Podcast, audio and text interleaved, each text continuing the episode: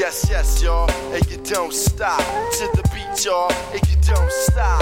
Yes, yes, y'all, and you don't stop. A 1, 2, y'all, and you don't stop. A yes, yes, y'all, and you don't stop. Until the beat comes, says the beat is short shot. Come on. I met this girl when I was 10 years old. And what I love most, she had so much soul.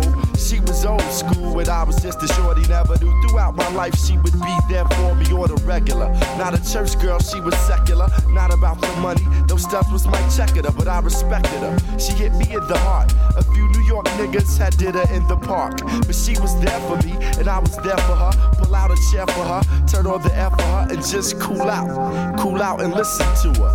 Sitting on bone, wishing that I could do eventually if it was meant to be, that it would be, cause we related physically and mentally, and she was fun then. I be geeked when she come around. Slim was fresh, yo, when she was underground, original, pure, untapped, but a down sister.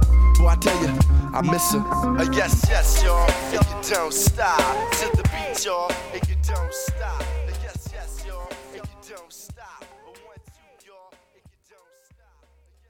I didn't know at the time, but growing up in the birthplace of hip-hop had an indelible effect on how I saw the world and my placement in it.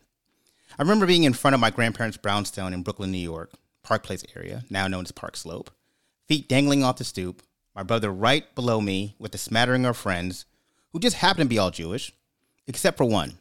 Her name was Tanisha. She lived up the block. Man, was she pretty. Dark skin, pigtails and all. The only girl in the bunch, but she definitely held her own. So there I was, on top of the stoop, beatboxing to an audience, but the person commanding the adolescent crowd, my brother, who was freestyling to my beats. Now, we never rehearsed, but listening to us, you could have sworn we did. I'd switch up the tempo, and almost instinctively, he would know where to go with the flow. I guess that was a twin thing, but either way, it was clear that hip-hop was embedded in our DNA, and everyone's. But then an unthinkable happened. My parents announced that my dad got a job opportunity in California, and we were moving away from everything. My cousins, our little ragtag stoop audience, hip-hop, Tanisha, it was all going away. I was heartbroken, like legit. And we weren't even moving to like the cool place of California, like LA or San Francisco, Oakland or San Diego. Moving to Sacramento. I haven't even heard of that place before. So we were literally moving to the one place where hip-hop, the essential core of my being, was non-existent. Or so I thought. With the advent of shows like Yo! MTV Raps and Rap City, they allowed a kid who was essentially cut off from the main baseline of hip-hop power source, which is New York, to still get its fix. And I was back in the game, baby. Sure, I lost my crew. I never saw Tanisha and her pigtails again. But hip-hop, she was still with me. I also ironically moved to California around the birth of an important time in hip-hop, the West Coast rapper. So, well, yes, my cousins were sending cassette tapes and VHS tapes recordings of Video Music Box, and we'll talk about them later. I was able to stay hip to them to show new and upcoming artists that were on the rise. Groups like NWA, artists like Ice-T, and this skinny rapper from Long Beach named Snoop Doggy Dogg. What an interesting name. Funny story, one Saturday afternoon at the mall, my mom, after much pushing and prodding, allowed us to stop in the mall record store. You remember what those things are, like actual stores that help music, and purchase a cassette tape of NWA. I was snickering because my mom didn't know what the initial stood for, and all she knew was that it was another rap group that her artists that her sons were into. Later on that night, I heard my mom, or my name, being yelled from the kitchen, Kamara! I skirted my little butt into that kitchen, and I saw my mom on the phone with God knows who. They apparently just told her what the initial stood for. And in the most patois accent you can imagine. And that's how I knew how pissed my mom was, by the level of the accent. What the hell is niggas with attitude? We're going back to the store and returning that mess. You must be at your blood clot mind. Dropping my shoulder, I walked back into my room, seemingly defeated. But the joke was on her, though. I had already recorded about 5 tapes to send to my cousins and pass around to my friends at school. And just like rap videos, I was helping spread the gospel. There's no question. Videos were the game changer of the culture. But was it for the better? But before we get into deep dive into that, did you know that between 1750 and 1775, the bulk of more than 50,000 enslaved Africans were kidnapped from the aptly named Rice Coast. The traditional rice-growing region of Africa between Guinea and Guinea-Bissau on the western Ivory Coast where part of our African forebears are from, and whose heart is the modern-day Sierra Leone and Liberia. Because rice was not indigenous to the Americas and plantation owners had no knowledge of how to grow it, enslaved Africans were brought to fuel its husbandry, which is a fancy word for breeding crops, feeding the U.S. eastern seaboard, Great Britain, and provisioning many parts of the British Caribbean. Some historians often attribute the increase in demand of slavery was brought about by food crops such as rice, because these white settlers didn't know how to feed themselves. Rice became an American diet staple, and they couldn't live without it. The irony is not lost that our people's knowledge and skill, the thing that they couldn't get enough of, became the very thing that was used against us to destroy our people, our community, our customs, beliefs, and our families. The spreading of rice, while seemingly a good thing on the surface, became a game changer for the destruction of our people. When we look back at the video music era, there's a definite beautiful moments that we are thankful for, including the spread of something that was undeniably ours. But just like Common Sense rapped in his song, the obvious nature of its growth and the accessibility to our culture ushers in a new conversation of whether or not it has become watered down. Not what we grew up with. And by the way, I'm just not talking about hip-hop. I'm talking about black culture, period. No, she's no longer the pretty dark-skinned girl with the pigtails and the great smile. She's now a person with the full-out extensions, lashes, longer acrylics, dressed down and mixed between Fashion Nova and designer, and is now currently starring in reality TV shows surrounding her life. Is the video music era to blame? Or are we just being selfish in the remembrance of what was and how we used to love her? Welcome to Uncultured Bias. My name is Kamara Williams. I'm your host. On our show, we say culture is a matter of perspective and opinion. After all, culture is another way to say discovered. We are Uncultured, we're biased when you're black. If you're tuning in for the first time, welcome. If you're not tuning in for the first time, you're returning, welcome again, welcome back. We just like to say that sharing is caring, so please continue to share our podcast on all platforms, social media, text message, whatever. We'd like to give a shout out to our sponsors for the week, MyCompassTaxAdvisors.com. It is tax season, so please contact them at 850-273-7193 at MyCompassTax.com. Of course, if you're in the market of real estate, contact Keystone Global Real Estate at KeystoneGlobalRealEstate.com or 407-680-8510. And finally, if you're in the market for probate, estate planning, real estate, law, guardianship, contact SWTG Law or 888-SWTG Law or 321-872-7573. And of course, C. Williams at SWTGlaw.com. All right, brilliant. So thank you for bearing with me on that. And with that, I'm going to bring back a returning guest from a very popular podcast from last year. My law school classmate, Aziza, you still with us? I am here. All right. Thank you for joining us. Thank you for having me back. You know, it's always good to be invited back to something because you never know if you effed it up the first time. No, you were.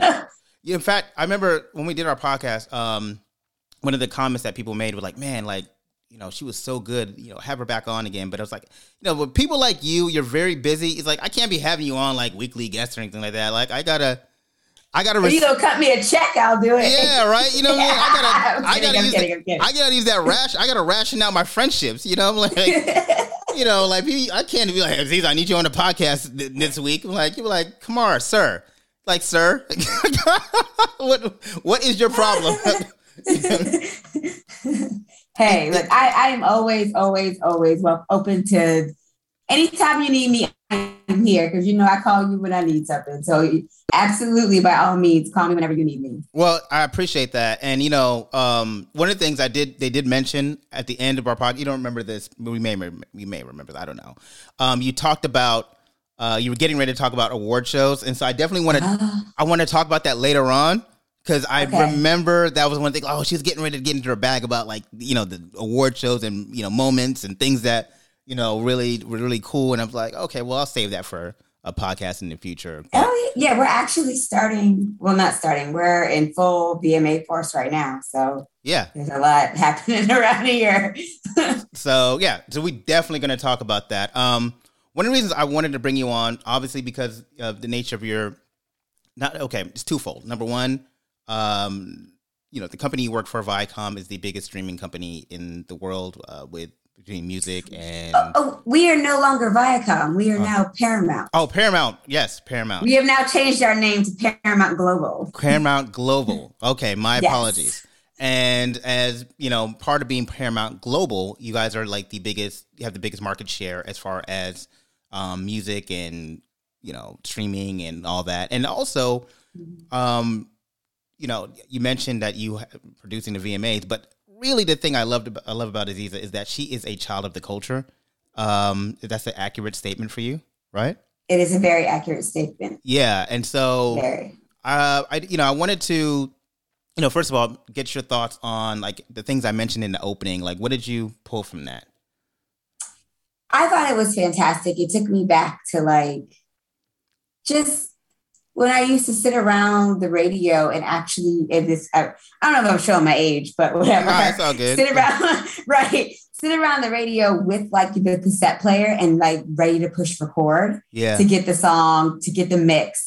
And it wasn't always the song. It was the mix the DJ did of the song. Yeah. That they were like mixing in this beat with this lyric or whatever hodgepodge they were doing, and having sitting there with my sister, like ready to push record and try and pause it so we don't catch the commercial and then unpause it. Yeah. Like that's what it brought me back to, was sitting on the floor doing that. And so I feel you, you know, I was born in Brooklyn, was raised in Brooklyn, and then my mom, we moved to Florida. So I totally understand that. Like, where it's like you went from like, and no shade to Florida, I love Florida. Yeah. But like you go from like emerge, you know, we're from Bed-Stuy, you know what I mean? Like, and not new Bed-Stuy, right. Old Bed-Stuy. Yeah, right. Like real Bed-Stuy. And it's like going from that where it's like, you know, culture 24/7 all day. And then you go to Florida and it's like, they had their own culture, but it was just different. It was different. And you had to figure it out. It was different. Yeah. And you got to figure it out. And then so then it's like, you know, coming back,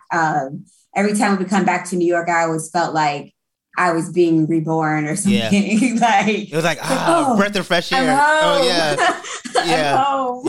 Yeah, no doubt. I totally feel you on that whole, I mean, when I say I feel you, I feel you. And then we started like my mom started bringing all of like, her friends down to Florida. So we made our own little Brooklyn, I don't know if you want to call it combine in Florida. And so then like all of her best friends came, and then we had, you know, a lot of her best friends' sons like became DJs. And then there was like all these New York DJs. And so it started to kind of mold together where I felt a little bit like, okay, this is okay. This works. I'm not totally like separated from where I come from, you know what I mean? But I mean, shout out to Florida, because I mean, Florida definitely tries to keep up, you know, it keeps up, and it has its own culture also. Yeah. And there's a lot of music that like, for sure, I would have never heard or never knew about had I not gone to Florida. Right. Like Uncle Luke, never would have known any of that stuff. Right. So, yeah. You know, it's interesting though, because like, again, we grew up in an era where we talked about you moved to Florida, I moved to California, and that fear of being cut off from music. And so like, it, you know, one of the things, and this, you know, the name of the podcast really, or the top subject matter is going to be video music, and how like it really allowed us to stay connected to like what was happening. And, you know, how did like the video music era impact your life? Obviously, because you are a now producer on a video music award show, right? But like... Well, I'm not a producer, so I mean, there's a lot of different... Right. That's technical stuff, yes. But yes, I work on the award shows, you know what I mean? But like, you know, But yes, it affects it a lot, because it's interesting. That's one of the reasons why I wanted to work at MTV when I was younger, and was such a dream for me, was the videos. And, you know, outside, you know, I'm also a former dancer, you know what I mean? So it's like the music videos and just choreography and just the like how the storytelling, and it's like this little movie in like 4 or 5 minutes, you know, and it's like those, I was so in love with that and so enamored with that. And then I would immediately and I would never miss an award show, because I was always like, wow, what is this performance going to be? Yeah. You know what I mean? And it's like, you have a music video, where are they going to recreate the music video, or are they going to come up with something creative and it's something going to be crazy? What's the choreography going to be? Is this person going to come out the ceiling? Like what's going to happen? You know? And so that all started with music videos, you know? And it's like, that was something where, you know, you went from listening to things on cassettes to seeing it on TV and seeing the artist and seeing the translation of what that song was to that artist. Yeah. So it was, you know, I mean, I could spend hours just watching music videos, and I still do, actually. Right. Surprisingly. Yeah. Well, that's fascinating. I actually want to get into that a little bit later on about, you know, video music currently, you know. So like, one of the things that let me ask you, what was your favorite video music program?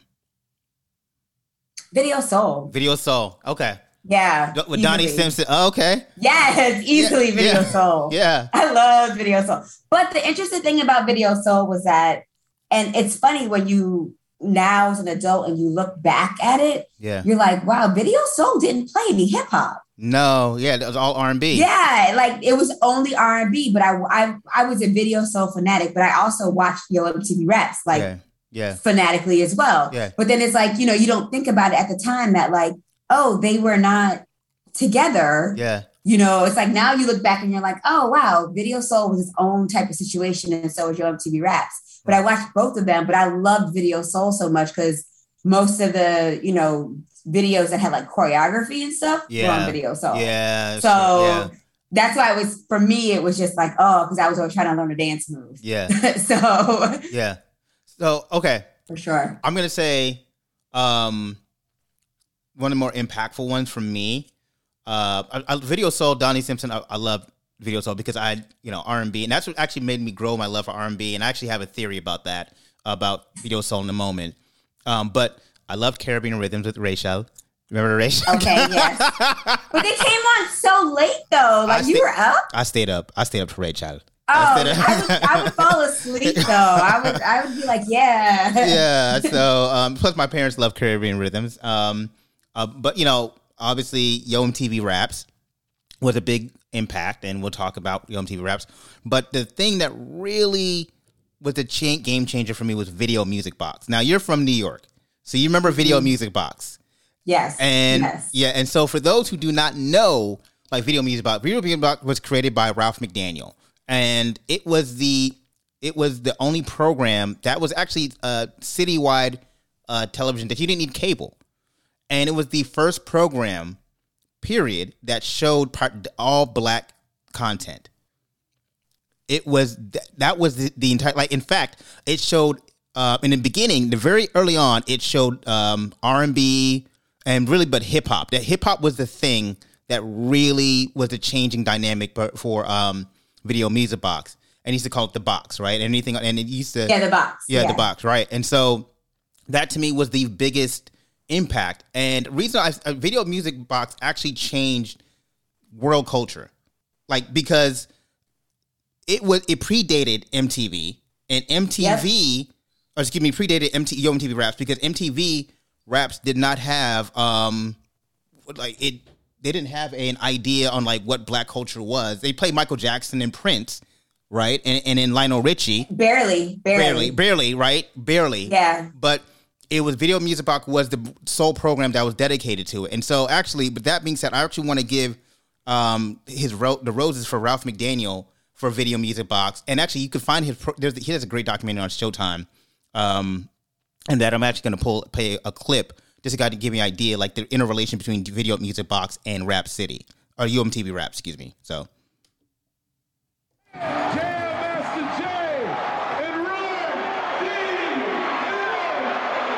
After I saw the Fresh Fest, I was like, oh, white people are into this hip hop thing heavy, because I went to Fresh Fest in Long Island, and it was mixed, and everybody knows the lyrics the same way.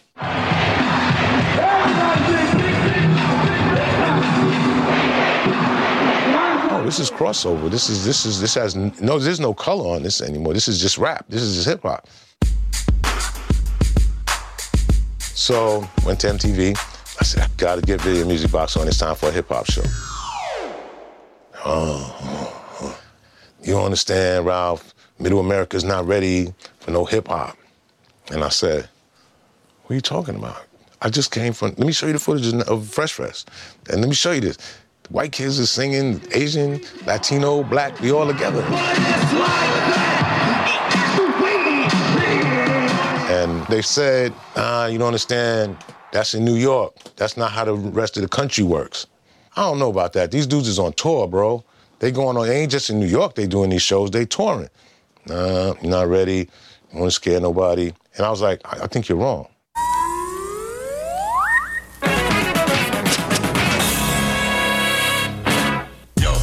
A year later, they came out with Yo! MTV Raps. Their blueprint was Video Music Box. So, I say that because Video Music Box actually predated everything. It started the entire revolution of how we saw music and how we actually consumed music, you know? Because, go ahead. It almost predates, because that was like, I think the box started when I mean... Like 1981. Gosh, like 80, 81, 82. Yeah, it was like, and I was born in 81. So I'm like, oh, I remember the box for like my entire life. So it was, Yeah, and it's interesting because even MTV, I don't want to say predated MTV, but I feel like it did though. So MTV is 30. Because we did our 40th year thing this year. So it's like close together, but the difference is MTV wasn't playing like hip hop. They weren't playing hip hop. They weren't playing black people. Yeah, because it was a whole thing to get like a Michael Jackson video. We're talking about Michael Jackson. Yeah, to get a Michael Jackson video on MTV back then. Yeah. So So this was So in the views of our culture, I say it absolutely predates MTV. Yeah, 100%. Yeah, and so it's fascinating because. You know, when you watch Video Music Box, and especially if you're a child of hip hop, it was the first time you can see artists. Like I didn't know like what hip hop artists were. I didn't know. Like we heard the radio, but when you got to see their video, it was like a different thing, and that really turned my love into music into a different level because it was the visuals is what changed America. You know, because it was the first time people can see things, and we can we can mimic styles. You know what I mean? We can consume music in a way that we were mimicking and pushing culture and then, you know, beatbox. I didn't know all that. I was a kid. I grew up in suburban Brooklyn. You know what I mean? So I wasn't really seeing all that until, like, I saw Video Music Box. So, but then something interesting happened. Then we talked about Yo! MTV Raps. And then I think Yo! MTV Raps was really the biggest growth spurt for the pushing of culture because it predated, obviously, Rap City. And then, your favorite program, Video Soul. And so the idea behind Yo! MTV Raps, it was integral in actually, I think, changing the format of how white people saw black culture. Because Video Music Box was an urban thing. Like not a lot of people, unless you lived in certain projects or certain, boroughs, you know what I mean? That you weren't. It wasn't a thing, but it was Yo! MTV Raps that took the blueprint and said, oh, people really like these things. Let's go ahead and create a format. So I'm going to play a clip, and then I want to get your views on that. Okay? Okay. Yeah. EMC in the place to be, but rhyming on the mic since 83, the K-I-N-G of the M-I-C, and that's all because of Yo! MTV Raps, that is. Yo! MTV Raps was, is, and will always be hip-hop. Yo! MTV Raps today. It really was an ambassadorship for hip-hop to mainstream America. Back in the days on the boulevard of Linden, boy, used to kick routines and the presence was fitting. There were black people behind the camera as well as in front of the camera. It was unheard of. Don't sweat the technique. Hip-hop couldn't have gotten this far if it hadn't have been for Yo! MTV Raps. All black youth that had exposure to cable TV were watching. More importantly, the world at large was watching. It was definitely something that you look forward to. You wanted to watch. You wanted to see who was going to be on there. What are they talking about? It was a big deal. Freedom of speech. Let them take it from me. Next, they'll take it from you. Then what you gonna do? It created a generation of kids who grew up on this stuff. That's the generation that elects America's first black president. Yo! TV. Chicka rap. So, do you remember that promo? I know you're chuckling. Look, Yo! MTV Raps is still and will forever be one of my favorite shows. So I worked on the 30th anniversary Yes. I was on stage. I was supposed to be working. I was on stage with releases, having a whole party by myself. It was amazing. And I'm actually working. I work on the current Yo! Well, it's just called Yo! Yeah. Which with, it should be airing soon, actually. We just finished wrapping it. So actually, have we announced that yet while I'm on this podcast? Yeah, it's been announced. Exclusive content. I was like, wait, hold on. Have we even announced that yet? Yes, we've announced it. So, if you come into our music room /office, I have my poster from the 30th anniversary because it was like a huge deal, signed by everybody, like Fab Five, Ed Lover, Dr. Dre, everybody who was there, I got it signed because that was it was definitely one of the highlights of my entire career. Mm-hmm. I have a whole photo album of just that production that we did because it was just, I was in heaven the whole time, It was amazing. Mm-hmm. MC Light, it was just amazing. Mm-hmm. So, I agree with a lot of things they said that are said about Yo! MTV Raps just because, as you pointed out earlier, back in the day, if you didn't live in a certain area and you weren't already in the know, there would have been no way that hip hop or rap music would have gone as mainstream as it did. Yeah. Don't get me wrong. To me, I don't care what anybody ever says, Biggie is the best rapper to ever have walked the earth. That's just my personal opinion. Right. But also recognizing that even with his talent and everything, if the pioneers ahead of time, if there wasn't a Yo! MTV Raps to really get rap music in the homes of middle America, major labels would not have gotten behind rap music. And they definitely wouldn't have gotten behind all of these, the rappers who decided to be entrepreneurs and make labels. Right. They wouldn't have been behind those smaller labels that really that created the machine that was Tupac, the machine that was Biggie, the machine that was the Wu-Tang Clan. Right. You have to have a major label behind you to do that. Right. So even your smaller labels have the major label behind that. Without Yo! MTV Raps, middle America and the world as a whole would not have been exposed to the culture the way that it was. So there wouldn't have been, there still would have been a Notorious B.I.G., but he just may not have been as big as he was. Right. You know what's fascinating about that special that you worked on, the 30th anniversary special? They talked about how Ed Lover and Dr. Dre, not West Coast Dr. Dre, East Coast Dr. Dre. That's how we always say in California. We differentiate. They talked about how Ed Lover saw rap music being played on regular MTV rotation, and then he looked towards Dr. Dre and he said, I don't know, man. That's not a good thing for us. Because he was like, once they started playing it more on rotation, and you talk about Biggie, Bad Boy Records in 1995, 1996 was getting heavy rotation on, now TRL or what, things of that nature. Mm-hmm.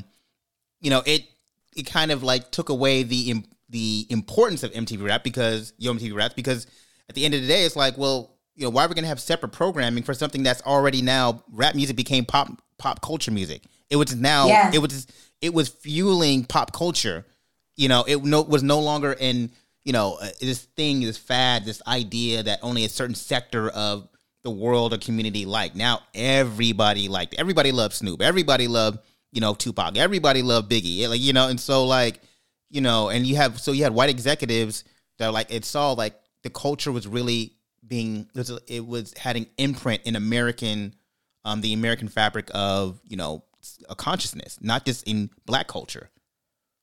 I agree with all of that. And here's the thing. It's such a dichotomy. It's such a weird thing because there's a positive of you want everybody to see what this culture is. Yeah. And then there's the downside of that's absolutely correct. Once you get into the mainstream, there's no need for the show anymore because now you're on TRL. Right. And then once you kind of hit that mainstream, then everything starts to really get watered down. Yeah. Let's talk about that. It starts to get watered down because you can't talk about the things that you want to talk about for middle America. They're not having it. Right. Because they're not having it. Right. And then not only that, and then you get into this thing of whose culture is it? Yeah. Because, then you have no shade, I love my white people, but you have a white kid in Wisconsin, Minnesota, Wisconsin, whatever, out here talking about nigga this, nigga that, because that's what he's listening to in the rap lyric. And you're like, wait a minute, sir. Yeah. Hold on, pause. Yeah. But then it's like, wait, but they're liking the culture and this is what's mainstream now. So it's such a hard thing to balance. It's really hard to balance.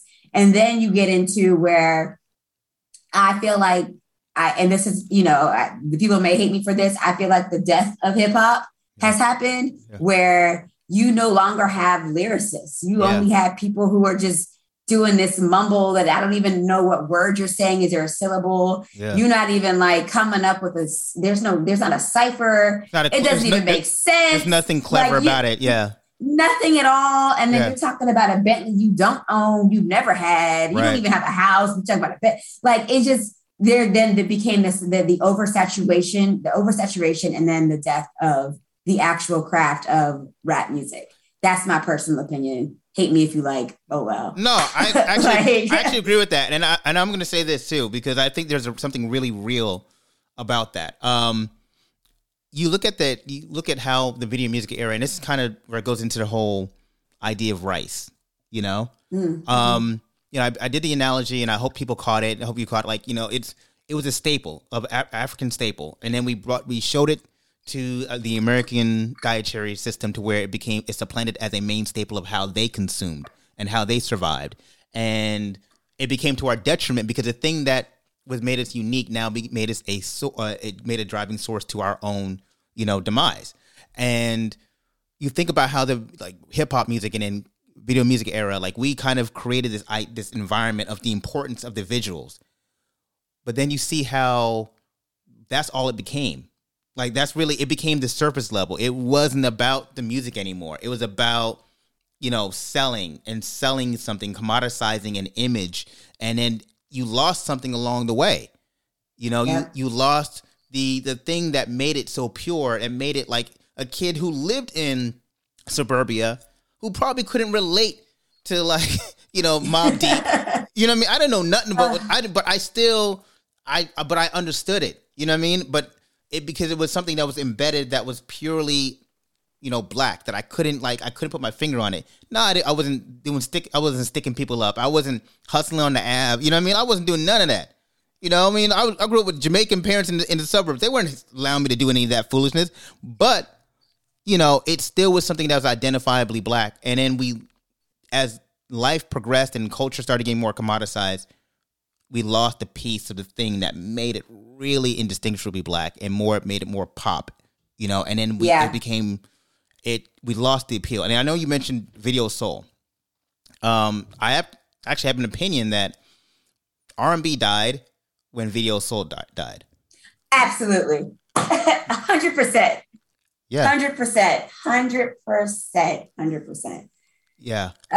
You know, it's funny. Jason and I were talking the other day about how we were scared that music has like met its, like, it's just, there's nothing new that's come out that I'm like, oh my gosh, this is amazing. Right. There's nothing, right? Nothing. No, there's nobody. There's no new artists. There's nothing. And I was like, it's sad. Like all we do is listen to our old stuff. Yeah. Yeah. Cause there's nothing that's piquing your interest, nothing that is like making your mind. I mean, I remember when the Wu-Tang album came out. What year was that? 94? I don't even want to get it wrong. The 36 Chambers album. Enter the Wu, like that was like 92 or something. I can't remember. When that came out, I remember listening to that and my mind was like blown. Right. I had to like go back and like be like, wait, what did he just say? Mm-hmm. Wait, I don't understand. Wait, hold on. Like mind being blown. Right. And that just doesn't happen anymore. And that doesn't happen with R&B anymore either. Like, Can you name two actual R&B singers that are like real, like current? I can name one, Jasmine Sullivan. Right. It's like, or Lucky. I like Lucky Day. Lucky Day came out with a good album. Yeah, but it's like, there isn't. Yeah, no, you're not getting that same. It's not the same. And it's not the same. You know, to that point where like the visuals in R&B used to sell the music, you know, and because like, you know, Yeah, I just remember as a kid, and I'm dating myself here, but I remember watching this.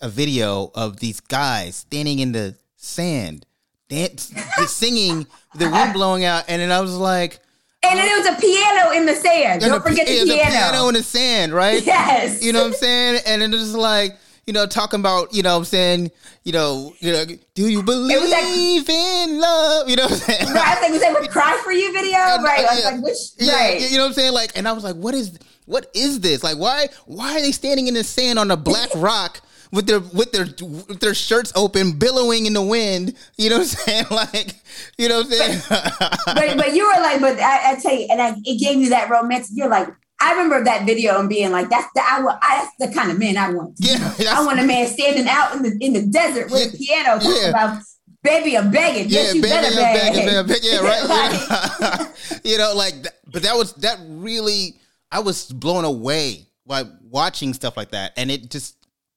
I think stuff like that really, it transferred around to the like R&B music and the culture. Like it just like made other singers like step up their game and really want to get into the artistry. Because videos actually were like an art. Like when the people used to put a lot of art and really focus into driving, you know, storylines. It was a creative, like, how am I going to storytell? That's what it was. Yeah. It was a way of storytelling, and you couldn't have a great video if the song was terrible. It just wasn't happening. It wasn't happening because it's like the video. Yeah. The video's, but the song is terrible. Like, I don't, you know what I'm saying? So like, yeah, the way the song helps sell. I mean, the video helps sell the story of the song, and then vice versa. You know what I mean? And so, when you killed a certain aspect of R&B music, you killed a lot of the storytelling, and then you killed the energy that went into these R&B records, because now these R&B records are very plain. They're singing about the same thing. There's no creativity anymore. And I believe there's no creativity because there's no creativity put into visuals. The visuals are very boring. It all goes together, and people don't realize that. Like, it all goes together. That's what it is to be a creative, you know? It's like you have this music that you're putting together, and like, you want to immediately like, oh, you know, the raindrops. Oh, yeah, I can see this person sitting on the bed and it's raining outside and their heart's broken and this happened. Like, and that just doesn't happen anymore. And so you're not getting the whole totality of the experience of the music with the video. It's just not happening anymore. It's sad. It's really sad. To the point where, you know, people in our generation, we talk about like these R&B music that doesn't have the bridge anymore. These songs, they lack bridges. You know, like they're just, and it's very short. You know, songs are very short, very, you know, get straight to the point. You know, there's no creativity, and the musicality has like really perished. And so I say all that to say, it's like when you kill a part of Black culture, which is R&B music, because it's very centered on like, you know, Black understanding, Black context, you know, things of that nature. When that's taken away, part of Black culture is taken away as well. Like, absolutely. It's hollowed out. Like, you know, the way we see the world, that's like, it's disinfected, you know, like it's very, it's now everything's pop centered, you know, everything is garnered towards like a very poppy feel, as opposed to like R&B was very much centered on, whether it was like from the Black church, you know, or just like, you know, blues that have to be, you know what I'm saying? Or even jazz centered. Like you had such a myriad of different artists that were able to express themselves because they came from different parts of Black culture. Now you don't have as much artists coming from different parts of Black culture expressing themselves. You have from a certain point, whether extremely sexualized or, you know, it very much like, again, poppy, airy, basic, you know, and it sucks. It's hurtful as far as us in this culture. So I say all that to say, I'm sorry, do you have an opinion? I didn't want to. No, I agree. Yeah, I agree. Yeah, 100%. So 100%. So I'm, you know, the thought of where I'm going with that is, you know, how music is like 2 or 3 minutes long. Songs are 2 or 3 minutes long, and I think I want to say 2 minutes and 15 seconds, something like that. That's the consumption, and you know, I feel like a lot of that is how social media changed the landscape of how we consume music. You know, do you want? Are you rubbing your head? Do you want to talk about that? I know. So, and for everybody on the podcast, we also are on video, so we're nodding our heads at each other quite often here. Yeah. And I said this last time. I hate social media. I think I just hate it. I hate it. I think that it was a great tool to start off with. I thought it was, back when it was great because you got to connect with people, but now it's made everything into what can you enjoy in like a 10, 15 second bite, basically. Yeah. Or whatever the video length is for Instagram, or video length is whatever. It's like a 30 second bite. Mm-hmm. And then now with Instagram, you can add like music, or with social media, you can add music to like your videos or whatever. Yeah. So when people add music to them, they're only getting what, 10 seconds, 15 seconds of a song. Yeah. And so it's like, you're not even getting the totality of the song to be like, oh, that's a good song, and this whole embodiment. And like, that sounds great, and get all the feels from the song and the instrumentals and everything. People are just using a particular part to go with whatever their picture is that they're now sharing. And I think that, social media in general has made us, very wanting instant gratification for everything versus like, let me sit here and really digest what's happening, and let me digest, what's around me. Yeah. And then it's also created a keeping up with the Joneses mentality, which I think is just horrible and just bad for us, for people in general. So again, I mean, I'm on social media ish kind of, but I just, I'm not a fan of it. I used to be a fan of it, so I thought it was great, but I'm just, as the world keeps moving and I see how people are bullied and they get behind a keyboard and they just think they can say whatever. It's sad. And I'm not a big social media fan. I just think it's killed a lot of stuff. Yeah. It's killed humanity in a way. I can agree with that. It has. So, it's interesting you say that, because generally along the lines of what you just said, the way we see music, like in the 15 second, 30 second sound bites, because of attaching it to a video or attaching, to a dance craze, right? And it's really how artists now are creating music in order to attach themselves onto TikTok or now Reels. Yeah. It's not really for sustainability. And so in that part, this also reason why, you look at artists and be like, I don't need to make a long song, because nobody wants to, everybody's attention span has like died. Like there is none, there right? Is none, right? Everybody's attention span has really diminished to the point where Nas, one of my favorite artists, his song, one of my favorite songs of his, on Illmatic was "It Ain't Hard to Tell," and if it's like a 4.5 minute song, right? But like a minute in that song is just the beat, just riding. Like he's not even rapping on it. He just like, and then like you absorb. You absorbing the song, like you're not even like, you're just like, if you're listening to that song in the car or in your earphone, just like you just bobbing your head, you're not even listening to him rapping over the beat. It's just you're absorbing the song, and that's one of the things from our generation, the ability to absorb a song, where now people don't absorb songs anymore. They just kind of like cotton candy, they intake them, it dissolves just as quickly, right? And so like even so, someone like Nas now, even his like the King's Disease and the album, the King Disease 2 and the songs he's been putting out, they're still like 2.5 minute songs. So he has now got onto the thing of like creating shorter songs to meet the consumer interest and demand, right? So people in our generation have all really just changed the way we consumed it, to the point where my wife the other day, we were like in a car, and I played a song.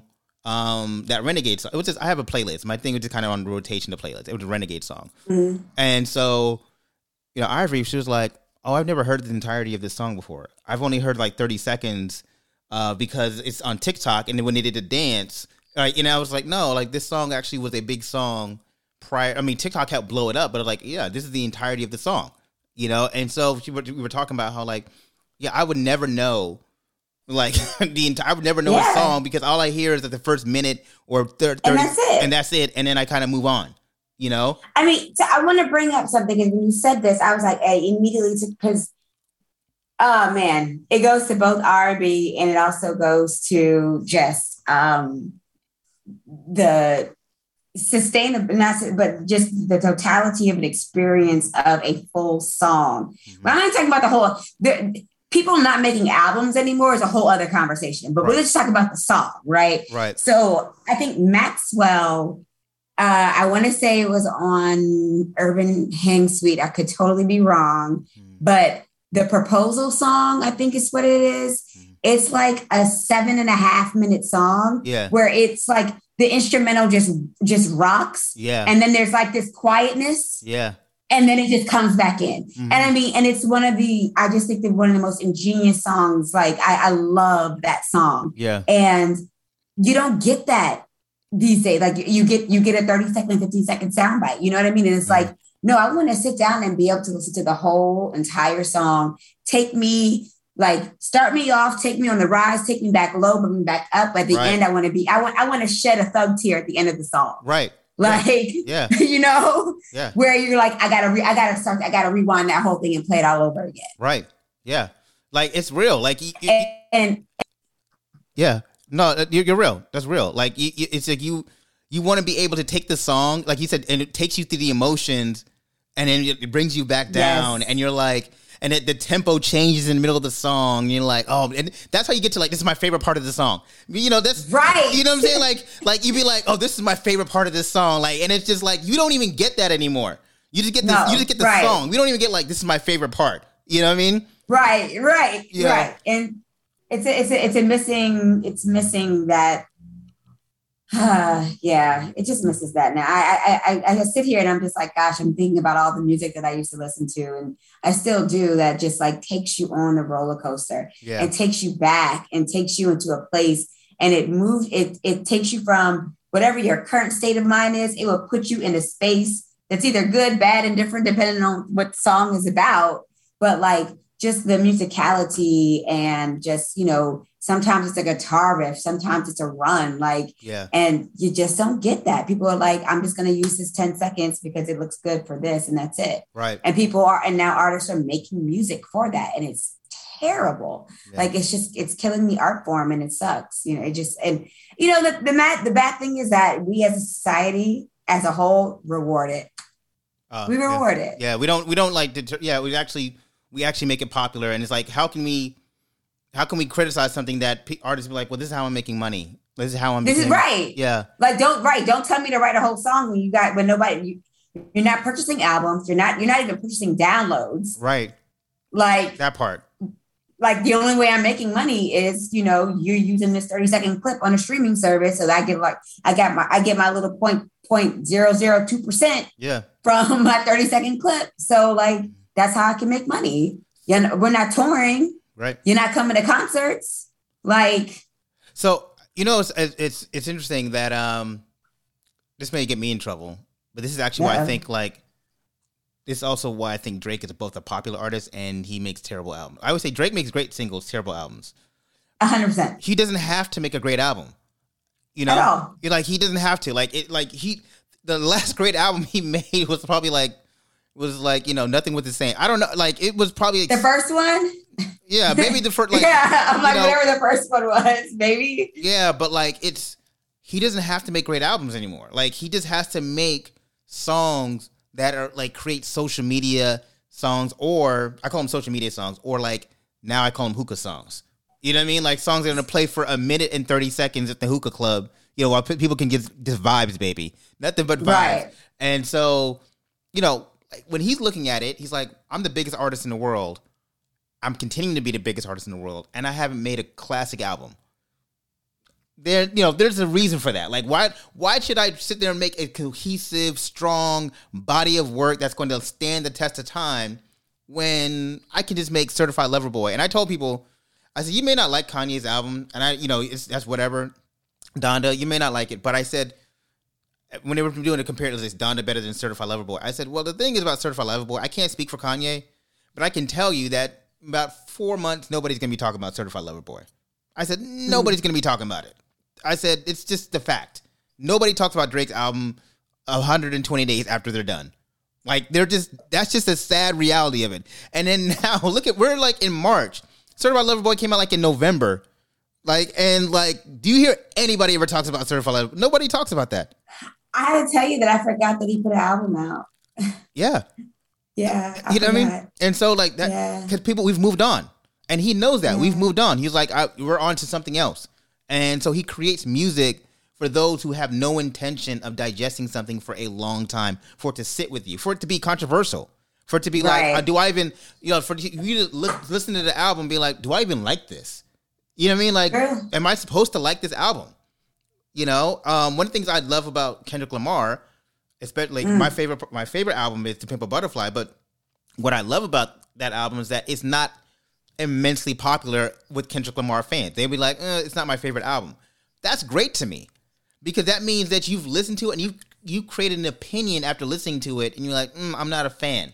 You know? Digested the album to the point where you're like, I can't really get with that. Where someone like me be like, I love the way he changed it up and it's different. And, you know, I don't want to get into a whole Kendrick Lamar pod, because there is going to be a pod for that. But good. Right. But like, I just think that's what makes him such a distinct artist, because he challenges you to listen to a music and to create an opinion that like, am I supposed to like this album?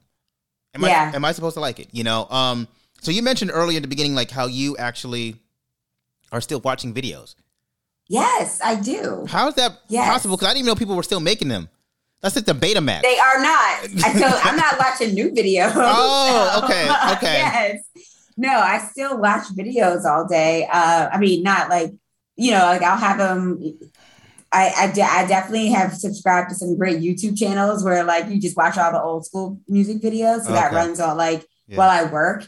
And then back when we were actually in the office pre-COVID, because, you know, luckily, you know, being in the building, you get all the channels in the building. So I would always have VH1 Soul playing in the background at all times. I would watch videos in the background all day at work.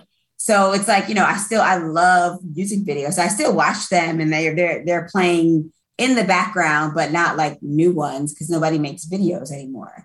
I don't even like, nobody makes videos anymore. So it's not even like one of the things that people used to always say, or not even always, they still say, they're like, oh, MTV doesn't play any music. They don't have videos. Yeah. Like, well, nobody's making any videos. Right. And if they made them, you weren't watching them anyway. Like, that's the problem. That part. Because you can't even, like your attention span is too short. Right. Like, you're not going to sit there and watch them. So it's like, you know, why spend $1 million on a music video that you're not going to watch? I get it. Nobody's sitting down. Like for us, we'd actually spend an entire hour watching video music, Video Soul or Rap City, you know, or rap, you know, Yo! MTV Raps, or, you know, whatever.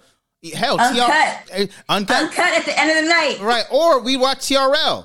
Because you know what I mean? Like, I want to see what other people are listening to. You know what I mean? So so you would spend an hour actually watching videos and consuming them. And so, like, but nobody's, like, our kids even doing that anymore. No, they're not. Yeah, they're not. So it's like, why? And music videos aren't cheap. So, why spend the money if you're not even going to, like, watch it? You're not going to consume it. So I wouldn't, if I was an artist, I wouldn't make any music videos. Or if I did, I'd make it right there on my iPhone and then put it on the little 30. I mean, from a monetary standpoint, from a business standpoint, it doesn't make sense. From a creative standpoint, would love it if people made some music videos. Would love it. You know what's funny about that, though, is like probably the best artist who still understands the importance of visuals, who gets all the controversy, is Lil Nas X. It's fascinating. Like, I know, like, think about it. Like, his video, like his Montero video was so controversial, but it was also, it created a dialogue around his music. Like, because nobody... Yeah, like nobody was like, probably not nobody, but like general audiences probably wouldn't have listened to, you know, his follow up to, what's that? The Old Town Road. They weren't probably listening to the follow up to Old Town Road until he created a video for the Montero. Is that what the song's called? I think it's Montero. Yeah. I can't remember what it's called, but I know what you're talking about. Because his performance, that he did at the VMAs, I was very like, wow, it was great. Like, it was very, I think it's Montero. I don't know. Yeah. Yeah, it's Montero. Yeah. Yeah.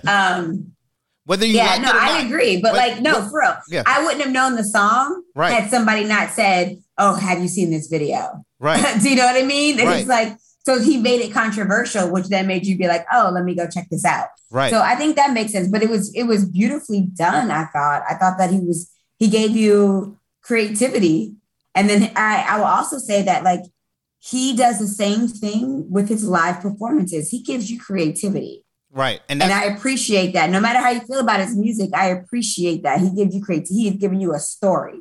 That's what I'm saying about like, I find it fascinating. People are like, I don't like Lil Nas X. I'm like, well, you know who he is, and you know his, you know his music because you're forming an opinion, and he's ingenious.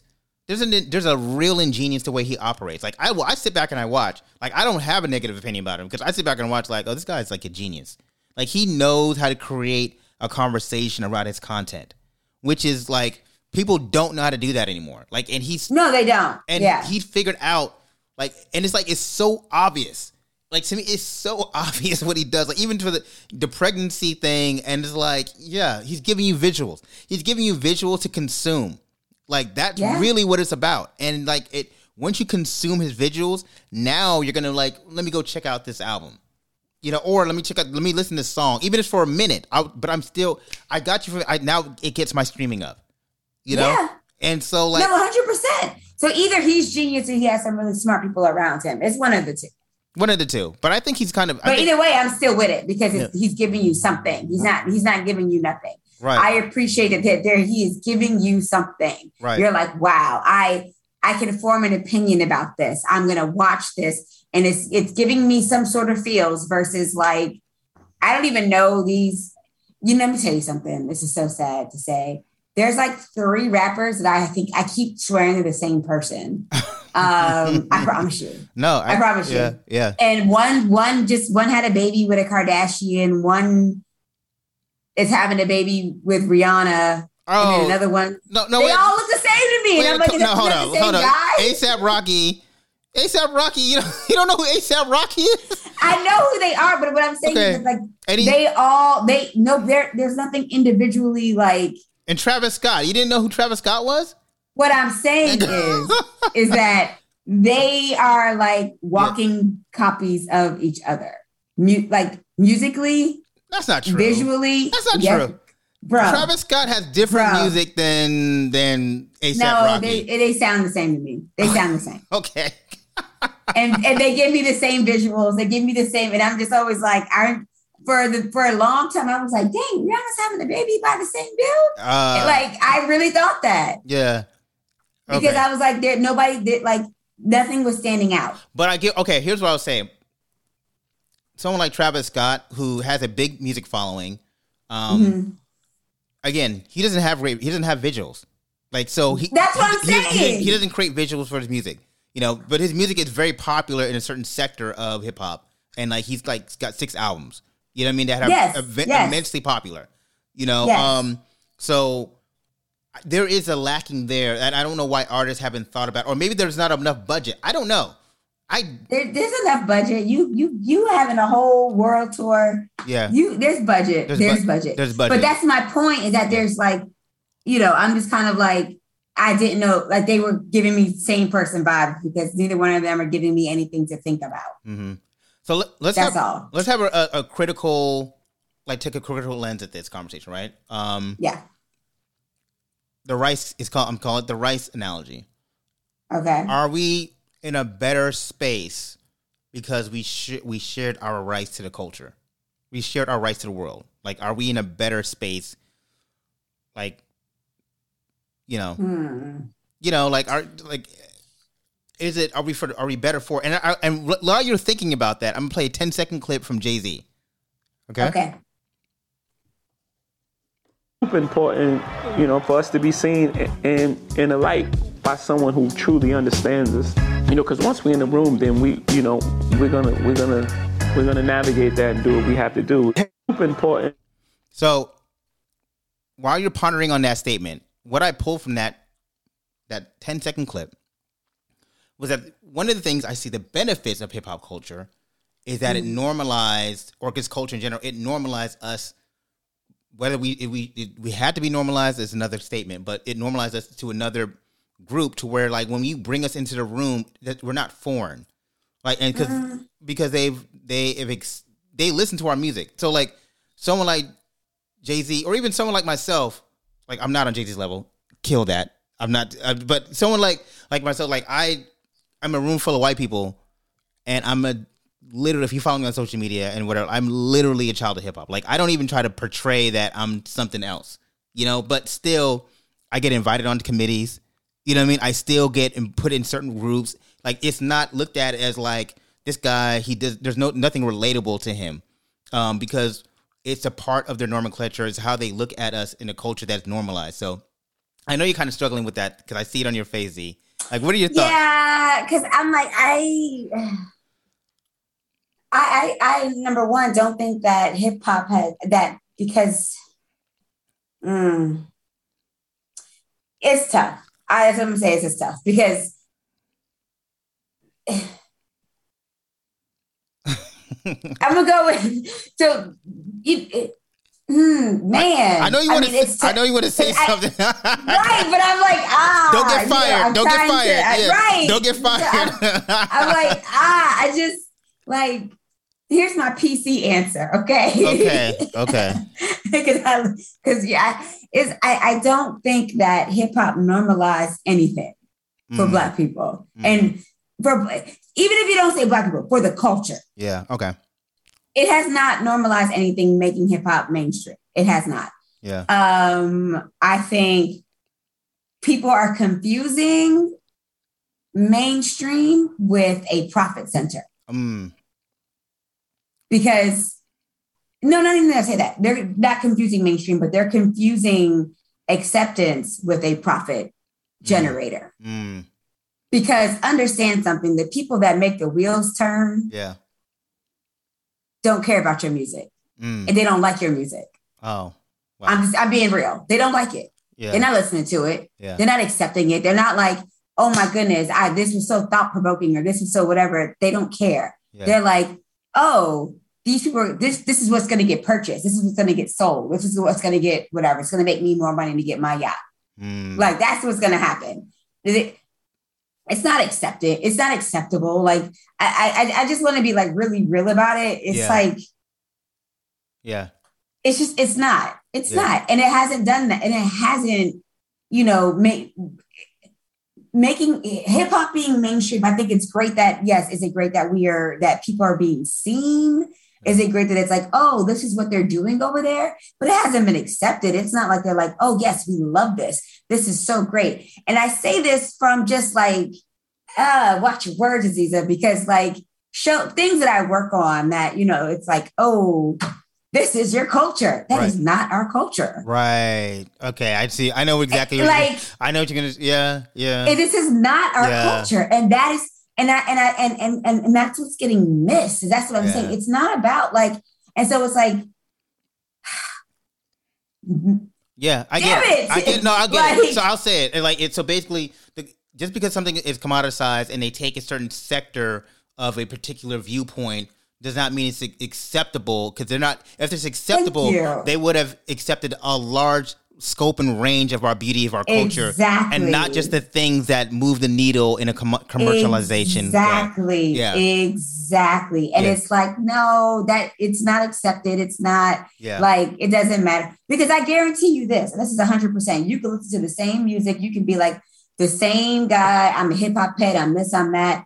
If you walked into the same room with the same people, not in your nice suit, nobody's going to put you on anybody's committee. I'm letting you know right now. It has nothing to do with hip hop. That's fair. That has nothing, like, honestly. That's fair. And so it's just like, I think the only thing that I think it's great that, you know, people are exposed to the music. But at the same time, the more that people were exposed to it, the more watered down the actual music got. And it became saturated with, you know, your corporate heads that are like, we need to sell albums, we need to make money, we need to whatever. And so then you have people who aren't behind the creativity, aren't behind the artistry, aren't behind the talent. They're behind the gimmick of what they can sell. Yeah. And so then you end up with like garbage rap and garbage hip hop with people who can't even like freestyle or can't even write. Like you don't even have to freestyle, but just can't even like write. You can't even write. Yeah. You can't even write. Yeah. And because freestyling is an art in itself, but like people who can't even like write, and you can't sit there for 2 hours with a pen and a pad and write. You can't even do that. Yeah. You know, it's like for a rapper, you have to have a really, really intense vocabulary. These little don't have like they don't have, you know, they don't read, they don't they're not taking you, they're not like, so it's like, it's what can sell. And then it's like, that doesn't make it acceptable, that doesn't make hip-hop accepted, that doesn't make the culture accepted either in mainstream America. It's just like, oh, I know what it is, but doesn't mean that they're accepting it. That's fair. And then the other question becomes like, what is hip-hop? That's like, then you have that, like, what is hip hop? Right. Because, you know, the thing that, you know, as we've gotten older, you look back and it's like, I remember when I was younger, you know, my mom or my dad or like, you know, my uncles and like people who are older were like talking so much trash about the music that I listened to, the music that we listened to. And I'm like, okay, are we now at that point where like, we're those old people talking about their music is trash? Is it just a cyclical thing that it's like it goes that way? But then my thing is that like we never called like Kool and the Gang hip hop. Right. Do you know what I mean? Yeah. Yeah. Like so that it's kind of like, you know, don't call mumble rap hip hop. It's not. Right. To me. Right. I guess. To me, it's not. Right. So let's call it something else. Let's come up with something else for what they're doing these days.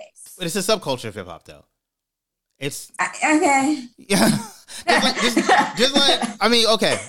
One of the things I would say that hip hop's been ruined is that, again, growing up in our era, there was such a multifaceted multiplicity of different types of hip hop. I mean, I listened to everything from, you know, De La Soul, you know, and Public Enemy, you know, down to NWA. You know what I mean? Like I was listening to Luke. We mentioned Luke. I was rocking with Luke, you know what I'm saying? And still listen to Common. You know what I mean? Like, but Luke wasn't hip hop music. Luke was rap. Luke was no. Luke had a distinct category of music for Luke. Okay. It was like booty shake. That's still hip hop though, Z. Mm. It's just a subgenre. It wasn't hip hop though. Yes. Yes. It was. I don't know. Because that's what I'm saying. I think it comes down to like what your definition is of hip hop. Right. My definition of hip hop is obviously beats and rhymes and, you know, and so that basic of it. Now, whether or not how those beats and rhymes are produced and how they're, you know, given to the world, that depends on the genre. Right. You know what I mean? So, but. That's mine. Of course, I don't know. I probably have to sit down and think about what actually constitutes a hip-hop song. Hip hop song, because I think that's what it comes down. Like, what is your definition of hip hop? And this is the definition of hip hop. Is there a general definition, or is it like an individual situation where everybody's definition is that what is their definition? Because honestly, this is how I think. If you're going to put Uncle Luke in the hip hop category, you kind of got to put house music in the hip hop category too, because house, to me, house music and like I think house would probably be like, more R&B. House, DC house music. You're saying I'm not even talking about DC house music. I'm saying house music in general. Oh, you're talking about uns. Exactly. Yeah. There's that kind of house, because it's like house is very like high beat driven stuff. I don't mean DC hip hop music is its own thing in itself, which is amazing, and I think everybody should get on it. It should have been on it, right? But like, you know, it's just so that's what I'm just. I think it's like individually people's definition of genres. Yeah, and then it's like, do we really want to put music in particular genres and culture and genres and? Why not? Why not? I mean, we can, but it all molds into like, you know, because just rock and roll they have alternative, they have heavy metal, so that's what I'm saying. Like, I think that it lends itself to a particular, you know, subsection within under the banner of hip hop. So I can get down with that. I can give you that one. I'm gonna give you that one. Okay, you can give me that one. You can give me that one. I'm gonna give you that one. Okay. Thank you. I'm gonna give you that one. All right. So listen, I want to ask you. Sure. So Paramount Plus leading the way in streaming in Black. You know, how do you think its impact in like pushing Black cultures in streaming, like Paramount Plus and all? You know, just your idea of streaming in general. I think honestly that. I think that Paramount has turned a corner that is going in a really good direction. And I'm not saying that because I work for the company. Right. I mean, like I really do.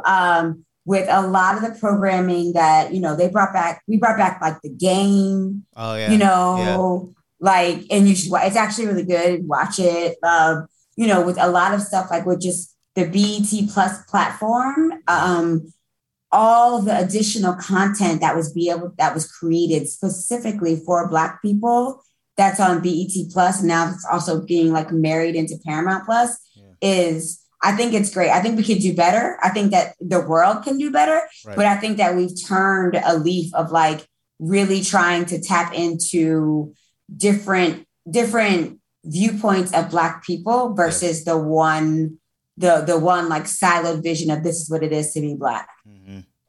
Which, you know, not traditionally, but, you know, in the past, in my personal opinion, I've always felt that it was like in between Tyler Perry, which I think Tyler Perry is a very interesting guy. I think he's a great creator in his mind, and he does some good for his lane. I think he's great. I don't particularly like that lane, that type of television, but like that's yay. Right. But I think, you know, between like, you know, going from kind of that or like the whole other end of the spectrum with like Love and Hip Hops and that kind of stuff, where now you're getting like, you know, bringing back like College Hill, where we're taking people and putting them on an HBCU and being like, this is what it's like to be in an HBCU. Right. You know, and like some of the other programmings of just like really showing the creativity of Black directors and Black artists. And when I say artists, I don't mean like musical artists, but like visual art. Art. Oh, okay. Visual. Yeah. Like art and visual. Like there's so much stuff that I don't think people even realize that are on those platforms. Yeah.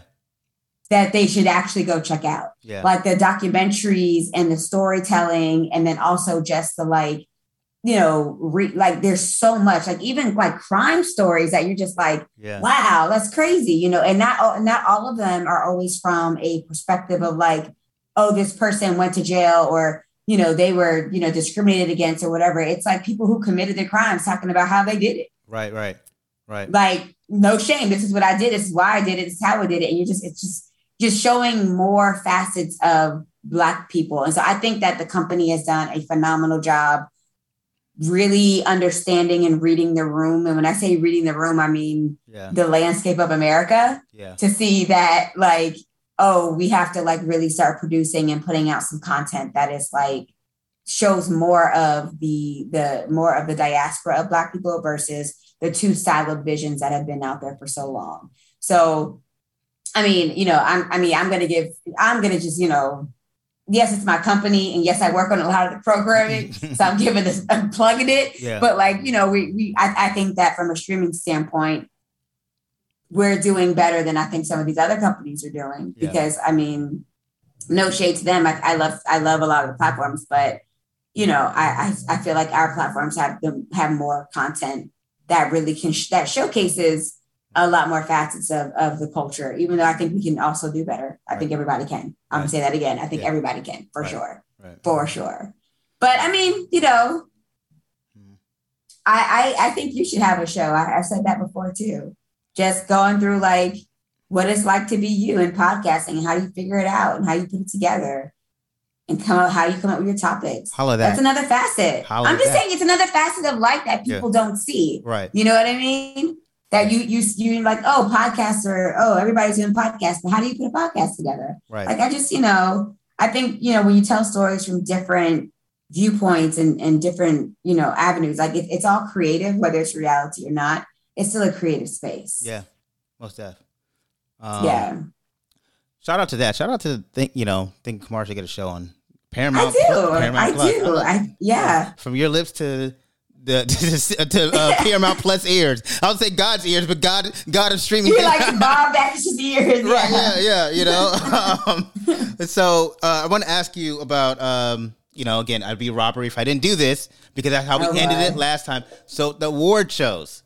Yes. Your experience, and then like give me some great award shows. Give me some background. You know, give me some fun stuff that ain't gonna get you fired, but it's like juicy. You know, shout out to my friend Rob, who really wanted me to ask that question because he was really into the, you know, you were about to. What was the question? No, he was like you were about to get into your bag of like award shows and like your experience. Oh, okay. I was like, what was the question? Yeah. Let me tell you, award shows are a beast in themselves. Yeah. Like it's a monster. It's a monster of a beast that like you can't explain. You kind of gotta. It's like going through a hurricane and a hurricane, a tornado, and an earthquake all at the same time, and then just hoping that there's still ground under you when it's time to go live. Right. Because the other thing is that, you know, at least, you know, the VMAs are live. So you have live television, then you have live. There's a difference. Yeah. So live television is like, you know, they film it, you film it, and when you film it, it's live, but you can still go back and do a little couple edits, a little whatever, and then you air it later on, but it was still live. Live is what you see is what is happening. Yeah. Not the rerun of the live, but the live is what you see is what is happening. There's maybe like a 5-second delay, or I can't remember what the new delays are these days. Right. But there's not a whole lot of delay for you to do a whole lot of if something goes wrong. Right. You know, as interesting as it is, it's also just a lot of boring stuff, but it's also kind of interesting. I mean, there's so many things that happen and so many moving parts and so many people. And it takes so long to put together and to figure out staging. We'll figure out location, figure out staging, then figure out like, you know. How do you decide managing talent and who gets to sit next to who? We have a whole department for that.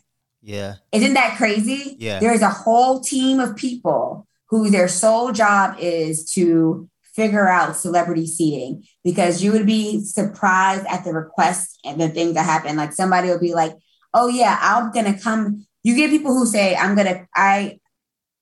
will only attend the show if you give me this particular award. Mm. Then you have people who say, I will only attend the show if you give me this particular award and you need to put me in this seat. Right. And this person can't sit next to me. And this person not only can't sit next to me, but they need to be at least 5 rows behind me. Wow. The shade of people is real. Yeah. And so then you have to balance that with like, how much do we need this person to be at the show and how much do we want them at the show? Mm-hmm. And what are they really giving us? Mm-hmm. And like, here's the interesting Beyonce thing would never be second row. Beyonce will always be first. Oh, God, are you kidding me? Never. You'll never be second row. Ever.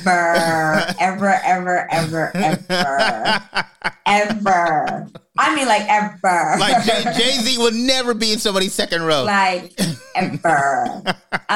They will move. We have moved folks. Yeah. Like, so, yeah, y'all got to get out. Yeah.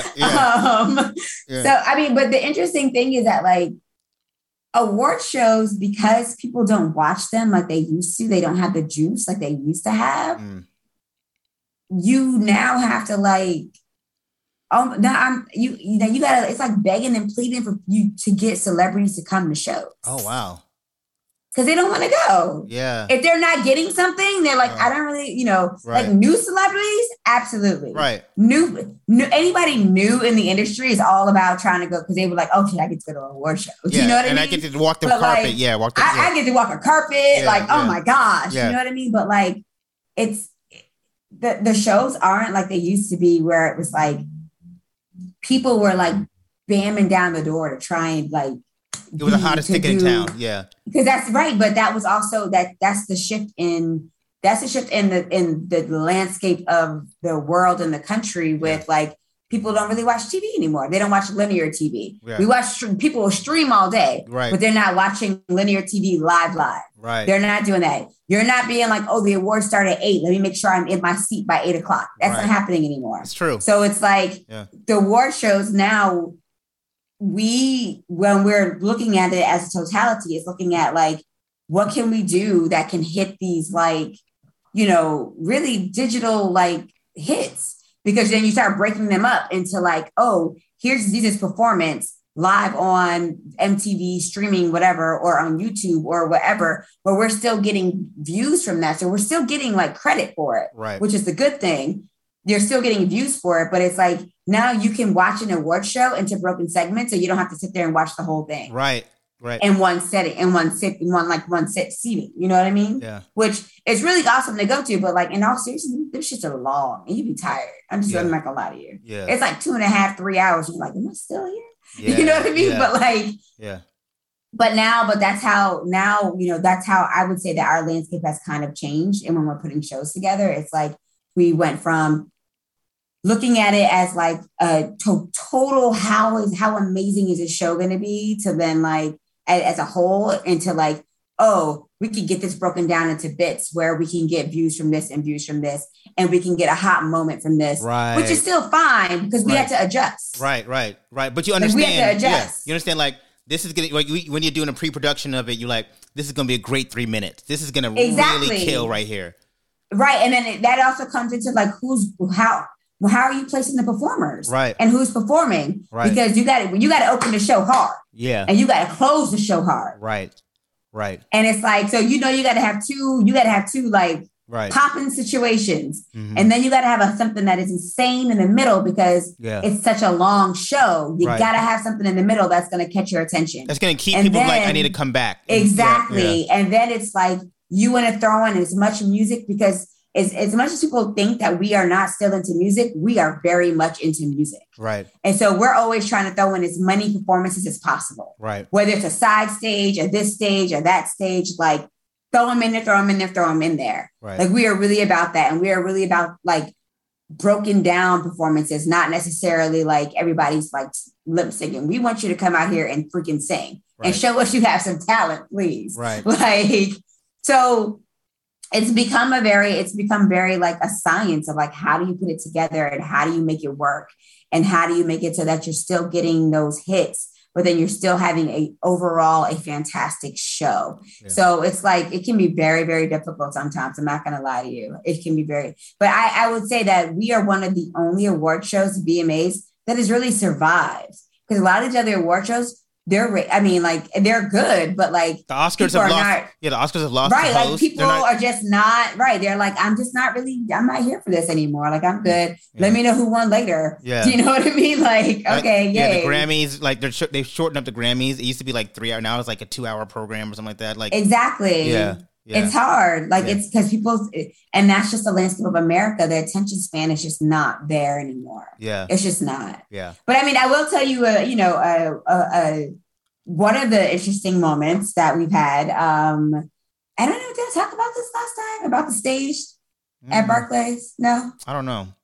I can't remember. I don't know. Anyway, so yeah, I'm like, I don't know. If we did, it's oldie but goodie. Keep going. I know. I'm like, did I tell you about the stage? Yeah. So, you know, it was like right before we were at Barclays Center for, I want to say, I want to say 2011. I don't know. Anyway, like, I don't remember what year that was, but maybe it was 12. But anyway, so we were at Barclays. We had this really cool artist come in and do all like this. The stage was like this big, like moon man guy with a head, and it was supposed to rotate and open and close for the performances and open and close for the host. And we were about to go again, because we're live. Right. We were about to go live. And the stage got stuck. And it was stuck like sideways. It wouldn't rotate. It wouldn't open. It wouldn't close. So literally everybody, it was like all hands on deck. You know, I just went and got like all like jiggy and pretty, got my makeup done, had on my heels, ready to look like a sophisticated professional. Yeah. And we all had to run down to the stage and like push the stage manually. Oh my God, like some Roman slaves. Look, and this is the crowd, the Barclay was fully packed in, like, floor was packed, everything was packed, celebrities were sitting, and we're sitting here pushing the stage to open the stage. And then had people open like the doors part, like we had to rotate the stage and then open the doors, and we left it like that the whole night. And so I will say that all the artists that performed that night, shout out to them, because they had to reconfigure their performances like as they were going on stage, because the damn doors didn't open anymore. The stage didn't turn anymore. Right. Like all of that stuff that was happening, supposed to happen, wasn't going to happen. Right. So it was like, that was a crazy thing. Oh man. Another crazy one was at Radio City, and it was with Logic, the performer Logic. Yeah. He wanted to do this really, really, and I mean, it was really thoughtful, and I thought it was, you know, was that the suicide one? No, this was about, this wasn't about suicide. I'm not going to talk about that one. Okay. This was about separating children from their parents. Yeah. And so he wanted to have a ton of, undocumented. It was more about the Dream laws. Yeah, the Dream Act. Yeah. He wanted to have a ton of undocumented minors and their parents join him on stage, which is a beautiful sentiment. Yeah. However, it was dicey, because it's they're undocumented. Right. And now you're showcasing them. And you're showcasing them live. And ICE can roll right up to Radio City and shut this whole shit down. They were like, word? Thank you, Logic. Thank you. I was looking for them. Got him. So that was right. Yeah. And don't get me wrong. It was beautiful, but we were it was a very tense situation. There was a lot of arguing that went on there, because then it became this thing of trying to get waivers from the government to be we're going to allow it. We're not going to allow it. It was just bad. Yeah. Then it was well, you got to give us a list. And we're we're not going to give you the list of people. Right. It was just, and then you had to deal with child labor laws in New York, which is a whole other thing. And then you're but they don't have it. It's they don't have a social security number. Right. And it's well, what are y'all doing? And it was a lot. That was a lot. I mean, I have mad story. I mean, there was a time that Lady Gaga wanted to enter the arena in a helicopter. And we were like, you can't enter the arena in a helicopter. There was that. There was, Kanye. Kanye one year wanted to do some really, really insane stuff. No, Kanye? For real? Shocking. It was so inappropriate. It was so inappropriate. And that was a situation. I kind of want to know what the inappropriateness, you don't want to get fired. Okay. All right. So inappropriate. Yeah. And this was before we thought Kanye was yeah. Yeah, well, we always knew Kanye was he was special. Right. But this was before we knew that he was overly special. You know, I'm going to call you after this for the tea. I'm going to he wanted to do some crazy, man. And I was like, yo, kid, no, not okay. Yeah. Not okay. Yeah. Yeah. I mean, there are a lot of things that, I definitely can't disclose, but yeah. There's a lot of juice behind the curtains, a lot. Yeah. There have been times where we have caught people in between the rafters, passed out, drunk, celebrities, there's a whole party happening backstage. I know. You told me about that part, and I don't want you to. I'm not going to tell you. I am not. Yeah, there's a whole situation happening backstage. You already told me. I don't want to I don't want you to come back on the podcast come on, I am not working for Paramount anymore. I know no longer working there. Yeah. So now I can be on your podcast every week. And you got to pay me. Right. So. It's a fantastic product. We're in full go mode right now, but it's a fantastic production. I mean, I thoroughly encourage anybody, whoever, I say this every year when we have our meetings and stuff. I'm like, we got to do it behind the scenes of how this shit happens. Yeah. You got to do it. But nobody ever, the problem, I think one of the biggest problems is that everybody who works on these productions, nobody wants to be in front of the camera, because what life is for people in front of the camera. They're like, I'm good. I'm back here making it happen. Yeah. Y'all go and enjoy that. I'm back here making it happen. Right. But it's to see the madness and the organized chaos of amazing that happens. Yeah. Every time I have yet to have a VMA where at the end of the night, I wasn't in awe of what was put together. I'm just, and every year I think it's going to fall apart. Up until it doesn't.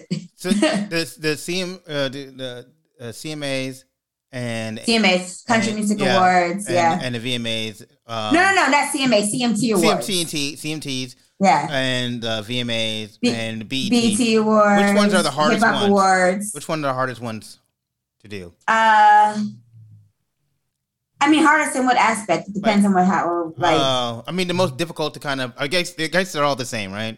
Pretty much all the same. Yeah. Yeah. Because the hip hop awards aren't, you know, the hip hop awards, I would say, are still kind of for the culture. Yeah. And so artists and stuff are like really into like doing hip hop awards because it's like, that's when you really get to like go in and like, you know, and the Soul Train Awards also, like those, like I enjoy those the most because they have like, you just get, it's just, I listen to that music more. Do you know what I mean? Like the VMAs. Yeah.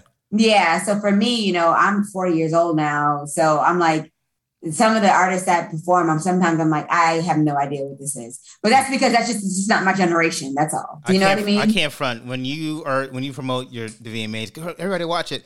I'll watch it, like, I don't know what I'm watching. Like, I don't know. I support it because my friend is, you know, part of it. But I'm like, I don't know what's going on.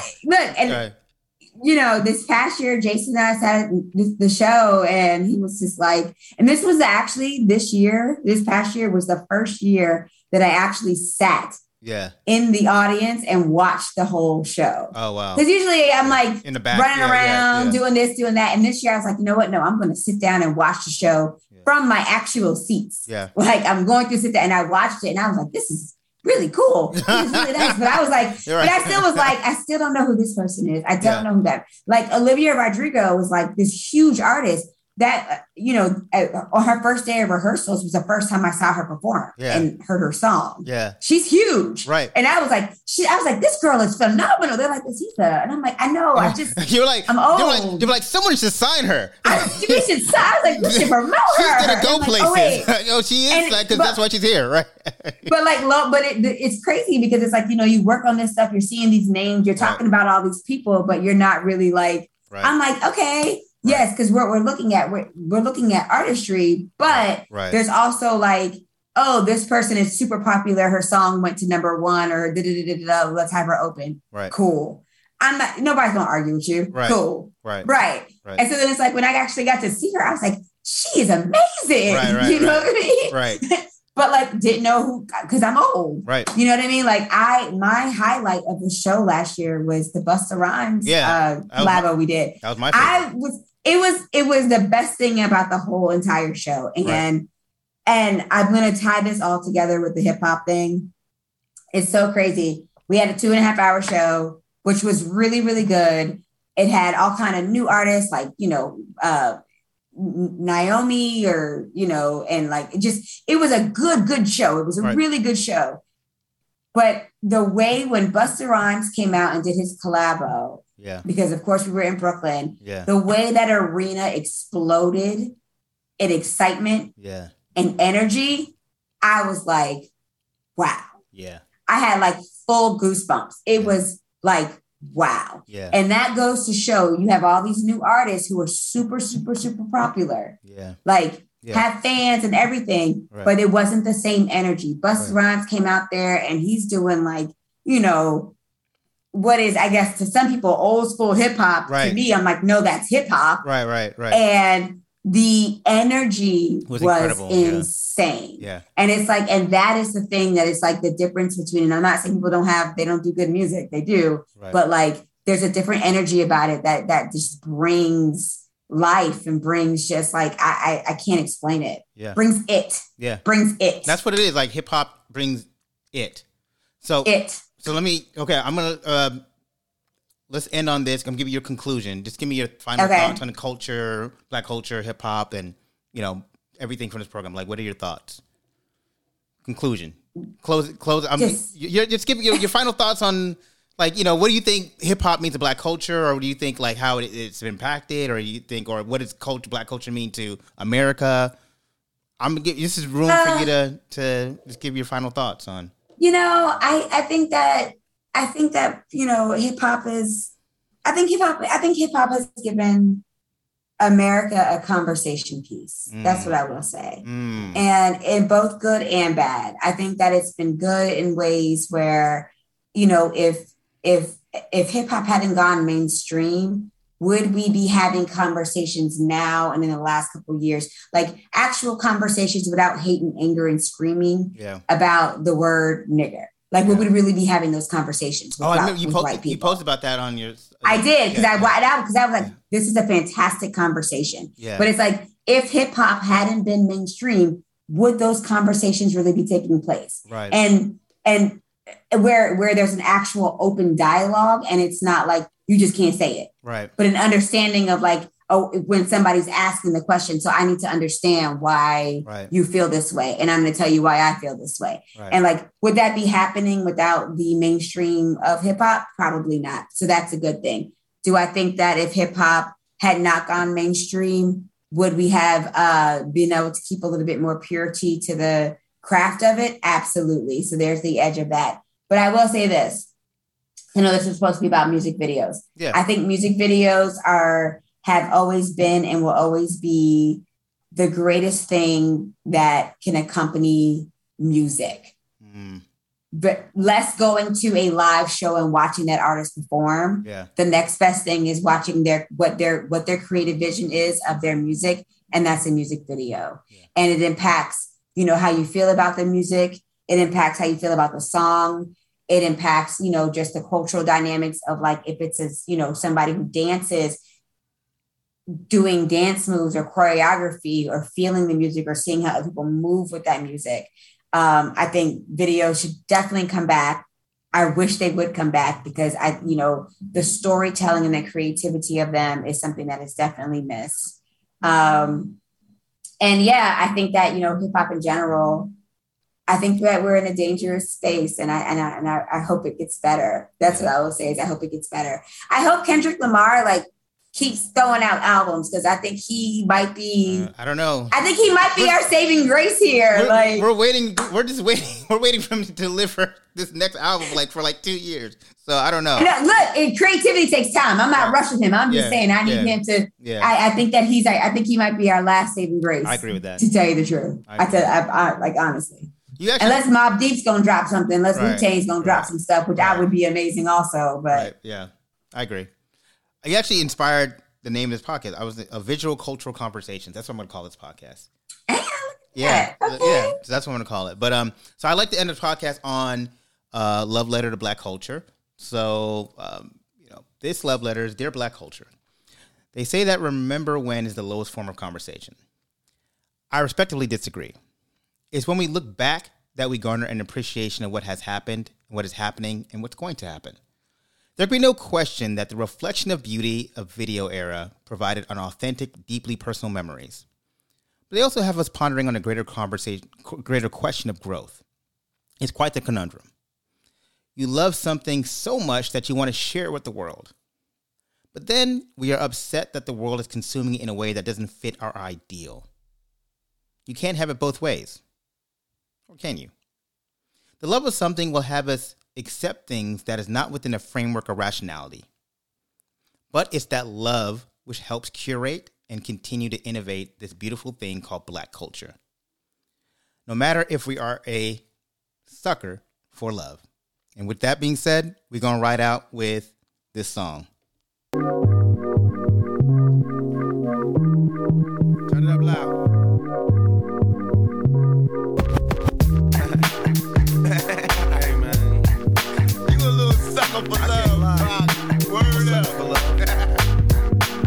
I should have seen you was trouble right from the start. Taught me so many lessons, how not to mess with broken hearts. So many questions. When this began, we was the perfect match. Perhaps we had some problems, but we working at it. And now the arguments are getting loud. I want to stay, but I can't help from walking out. Let's throw it away. Just take my hand and understand. If you could see, I never planned to be a man. It just wasn't me. But now I'm searching for commitment and other arms. I want to shelter you from harm. Don't be alarmed. Your attitude was the cause. You got me stressing. Soon as I open up the door with your jealous questions, like where can I be? You're killing me with your jealousy. Now my ambitions to be free, I can't breathe. Cause soon as I leave, it's like a trap. I hear you calling me to come back. I'm a sucker